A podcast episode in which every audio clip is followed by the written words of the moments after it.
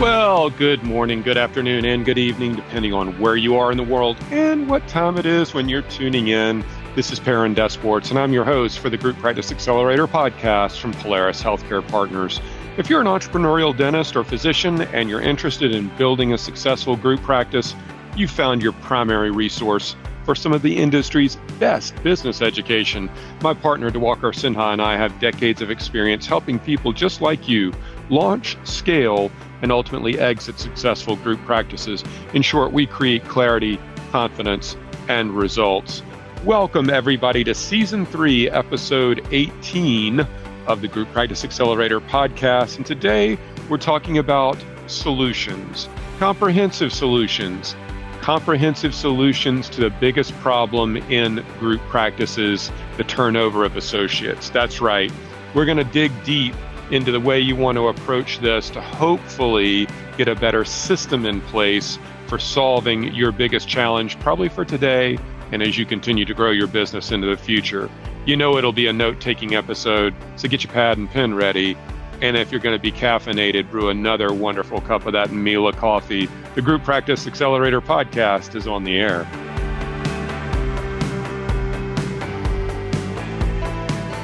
Thanks, everybody, for joining me on the podcast once again today. I am your host, Perrin Desports.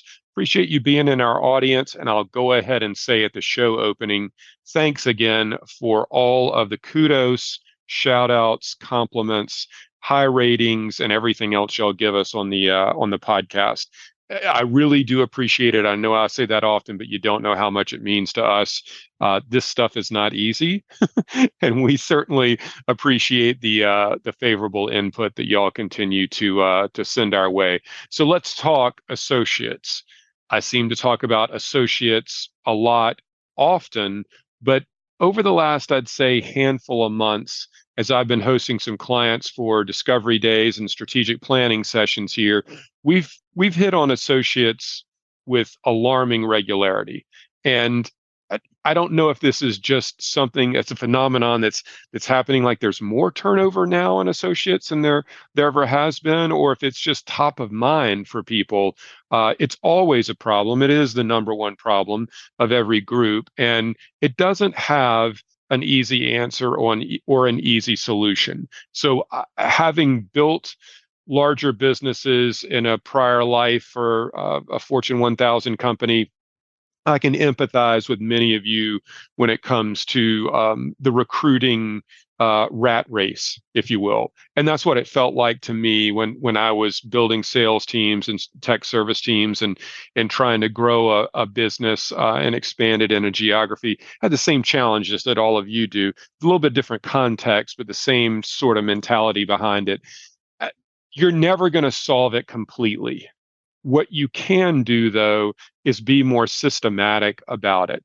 I don't even want to say strategic about it. It really is a system, it's a process, and it needs to be a regenerative, regenerative and repeatable process.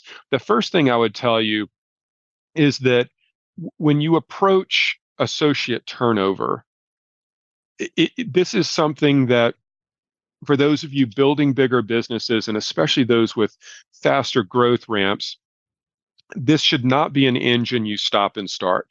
It should be a constant process, even when you don't have an opening. You want to constantly be interviewing for associate level positions as well as leadership positions in your business. And that's for growth purposes. I always had a goal back at Patterson when I ran a couple of different businesses for them. I always had a goal of having anywhere from about five to 10 sales candidate resumes in my my active file at any point in time even if i didn't have an opening. But there were people that had uh, reached out to me or that i had been referred to or made contact with uh, and maybe grabbed a cup of coffee or a sandwich met with them told them a little bit about patterson learned a little bit about themselves. Um, so I, I, broke the ice. I didn't I didn't come with a job offer in hand. But the key thing is they had a relationship, or at least a beginning part of one with me. And I wanted to, my goal was to make them want to be part of the organization that I was building. I wanted them to walk away from that time with me saying, God, that sounds like a great company and one that I would really love to be a part of. You think about filling associate openings from people uh, when, when you have an opening and you think about it from people looking for a job. And, and that's obvious. What I would tell you though is if you're running a growth oriented business, here's the 411 you're going to have more openings to come. So start doing interviews, even with potential associates that might be employed with an enterprise level DSO that aren't a partner, they're just an employee, or people you get connected to in the local marketplace. This can be from colleagues and connections with um, your existing associates. They all have friends they went to dental school with. Uh, this could be from local dental societies or any type of local network, study clubs, or otherwise. I mean, heck, talk to your manufacturer representatives and talk to uh, your dental supply representatives for people they know that you may not know. Uh, chances are those supply reps and manufacturer reps call on a lot of practices in the area. They know a lot about those practices uh, in, in that area, and they know where there are other associates that they've heard good things about um, that may be either unhappy where they are presently, or they may um, uh, they may not have a partnership opportunity. So the key here is making a connection with them before they even need a job it's great if you can plant the seed for for somebody who is happy-ish where they are but not locked in for the long term okay? So you have you're always going to have when you have an opening and you post an ad you're always going to have people who are actively searching or actively need a job. That's the obvious piece. But the the other thin veneer is that you want to have access to candidates that are not actively seeking right now you know because they're they're content but maybe they're not satisfied with where they are. So make this into a full-time endeavor and always strive to have five to six uh, prospective candidates for any position that you may have at any given point in time or one that you forecast adding this coming year so be systematic about it it is a process. Don't stop and start it when you have a need.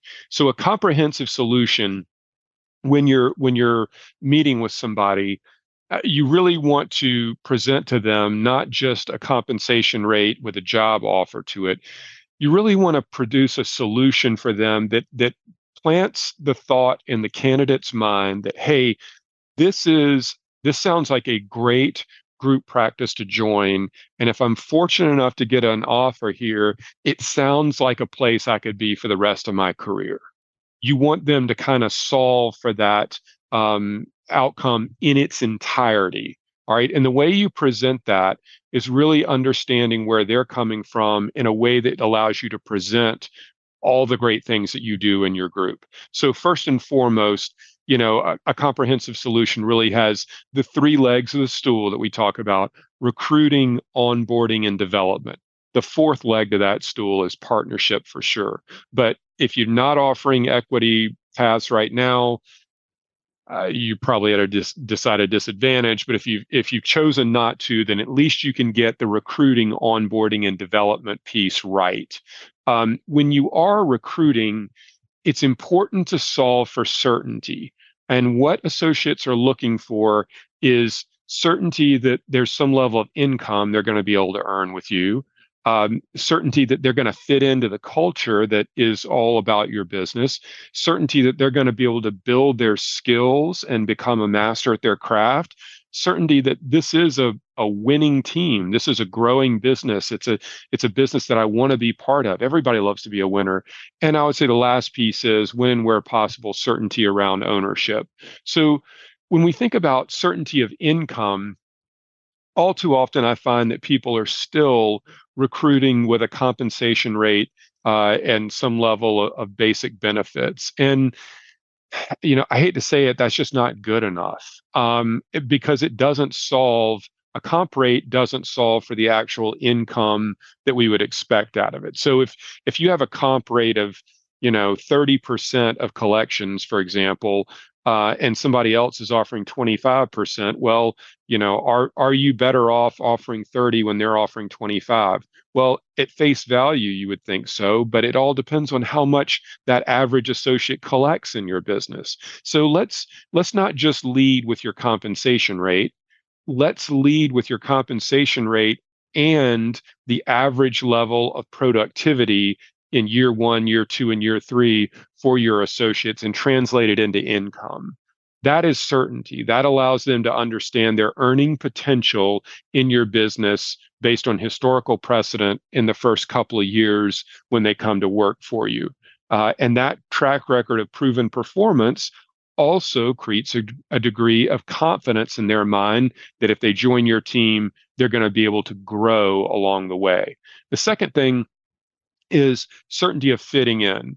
Uh, culture, core values, mission statement, all of that. If you if you don't prioritize it, they're not going to prioritize it. And I would tell you that the younger uh, associates these days are really about culture and core values. They want to know how you describe it, what it feels like, what your core values are, how you make decisions, and where you stand in the world. And if you don't have that from a, a point of promotion, then I, I think you're going to be I think you're going to be behind the eight ball on it. Uh, and I've learned this firsthand more recently. Shame on me for not practicing what I preach. All right. But this is uh, the good thing is some prospective um, uh, candidates ask the questions of me I think back on all the people I've interviewed recently um, that we did not land for our business, and I wonder how many of them had the question and I wasn't proactive in addressing it.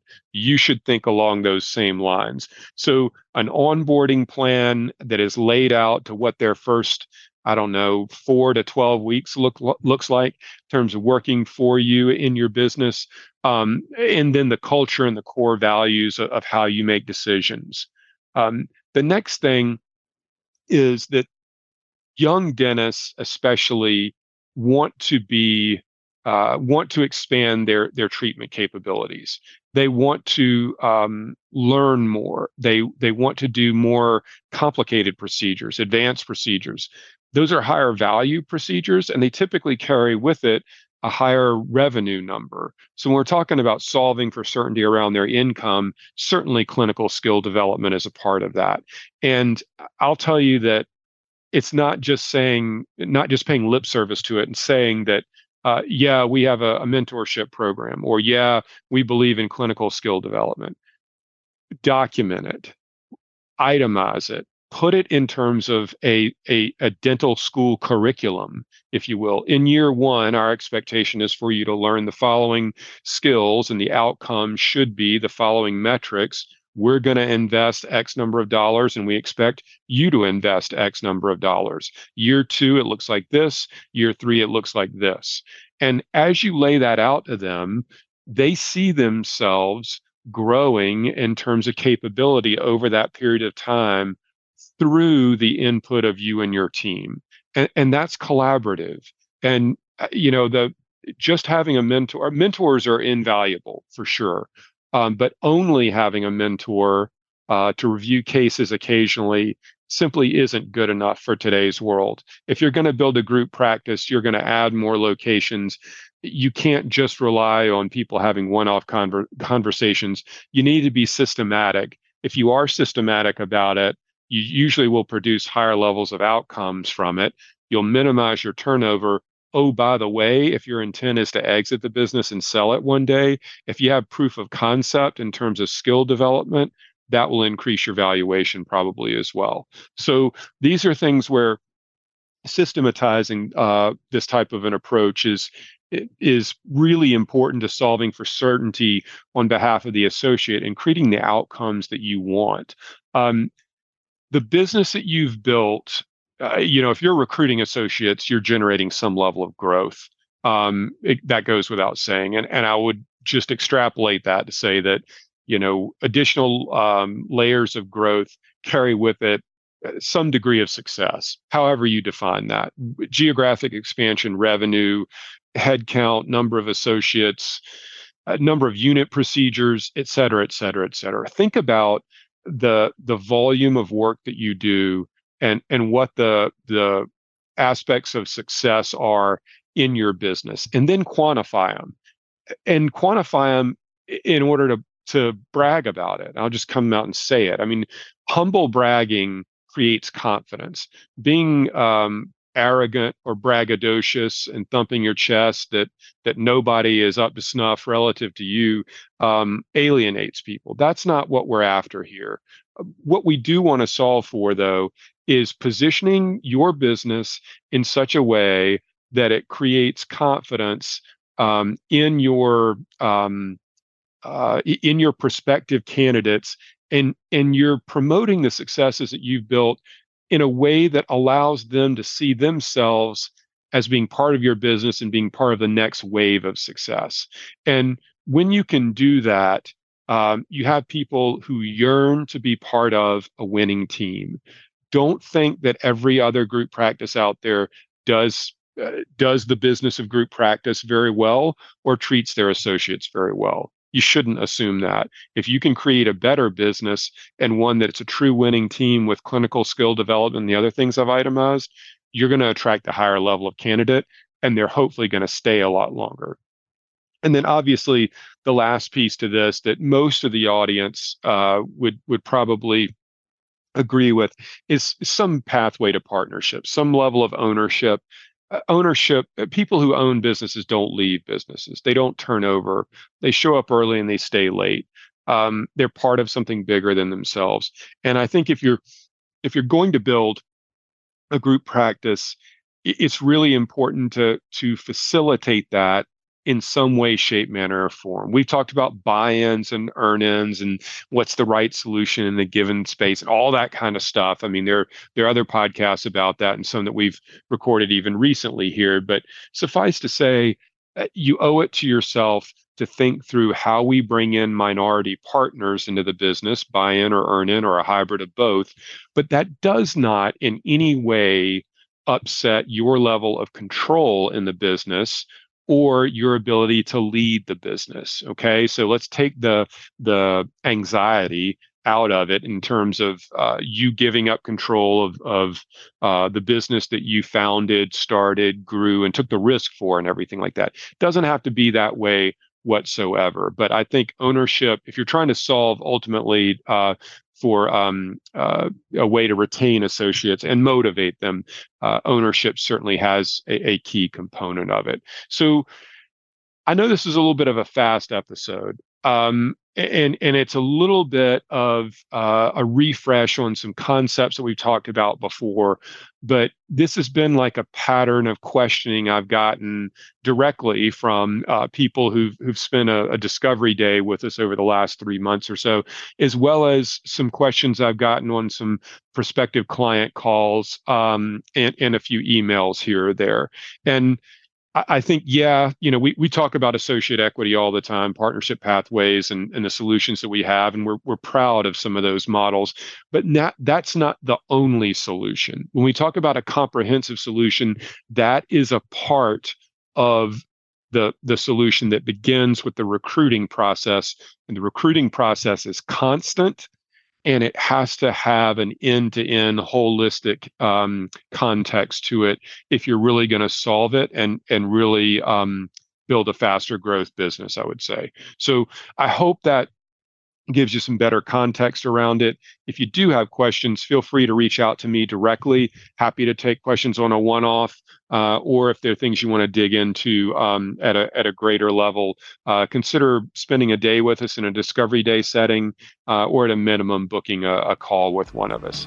Stick around. I'll be right back with some additional thoughts and to wrap up the show.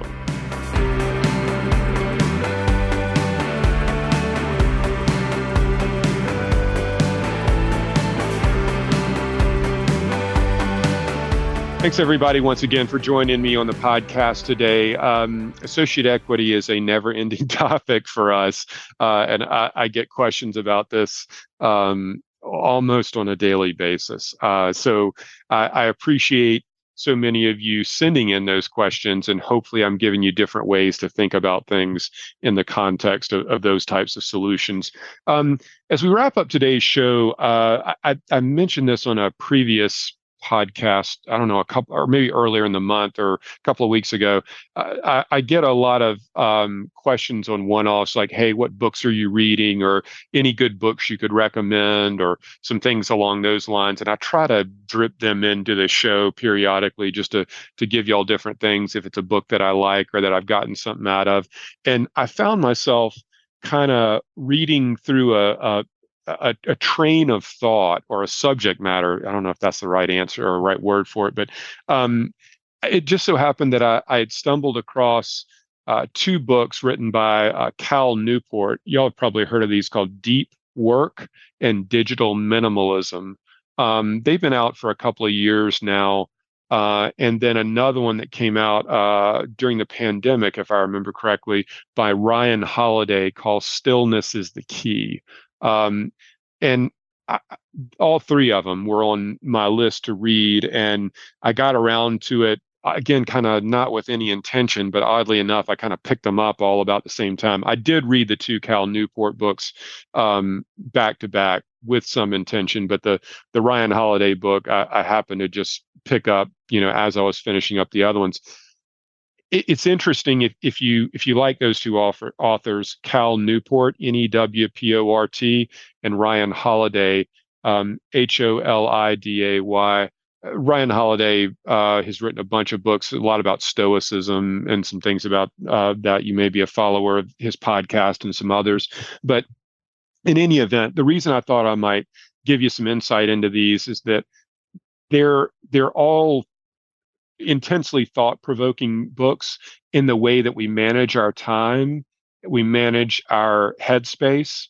Uh, and for those of us involved in in the work in, in, a creative pursuit how we try to maximize creativity and this is something uh, i figured i would share today because candidly i've been struggling with it for a while um, and for that's for a lot of reasons but uh, you know life is very intense. Building a, a growing business that's fast paced is super intense. You throw in some work travel, some challenges on the home front, and all that. And, you know, all of us kind of feel like we're in a blender of sorts at times. And, and I'm no different. I, I, like I say, I've been struggling with all of those. And, and I think, you know, it, it started to show a little bit on me as of late. And so, uh, reading through the books, Deep Work and Digital Minimalism, um, are or maybe digital minimalism and deep work if if i'm going in sequence here uh, are something that got me really thinking around where i spend my time. And I, i'm not big on social media. I have some social media accounts. I don't really enjoy it honestly we do part of it for the business and you know marketing purposes and things like that but i i am not one to i don't have a facebook account anymore. I don't have a twitter account. I don't have a tiktok account um a snapchat account or anything like that. Um, i've got a, an instagram account that i look at occasionally. I've got a linkedin account that i look at occasionally um, but frankly not too terribly much.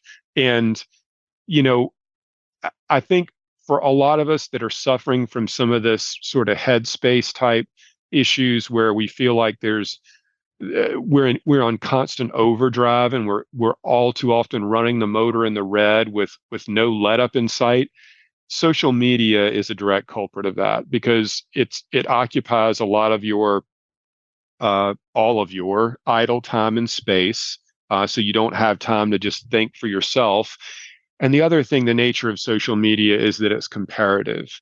Um, and, you know, comparable or, or trying to measure yourself against others or reflect about the things you're not doing if somebody else is is more successful is just it's the thief of joy uh, comparison is the thief of joy. Uh, and that's a quote from, I should have looked it up before I started the podcast. It's not Truman, it might have been Roosevelt or somebody, but comparison is the thief of joy.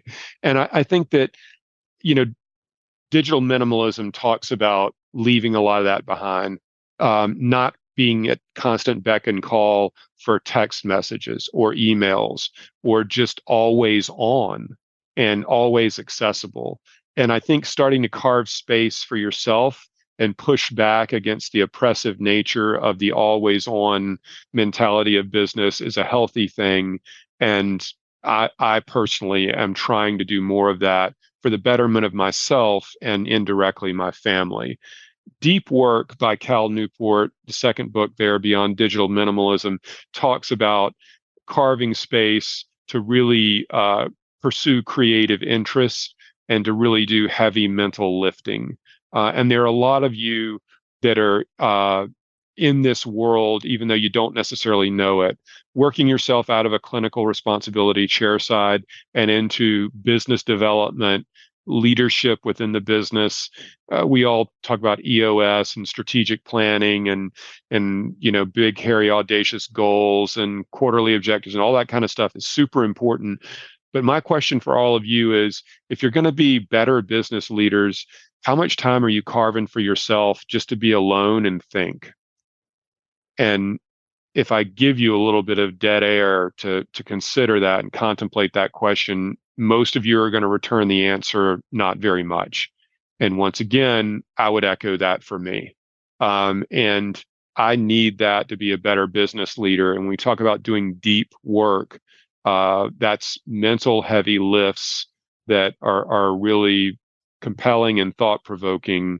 Um, and that doesn't happen in between calls. It doesn't happen bouncing in and out of social media.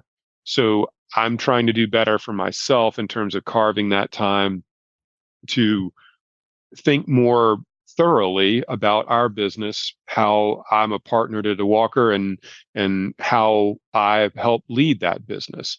I'd encourage you to give it a little bit of thought too. And you know, Digital Minimalism by Cal Newport is a book that talks about how to make a break from uh, digital uh, media, digital uh, applications and things like that.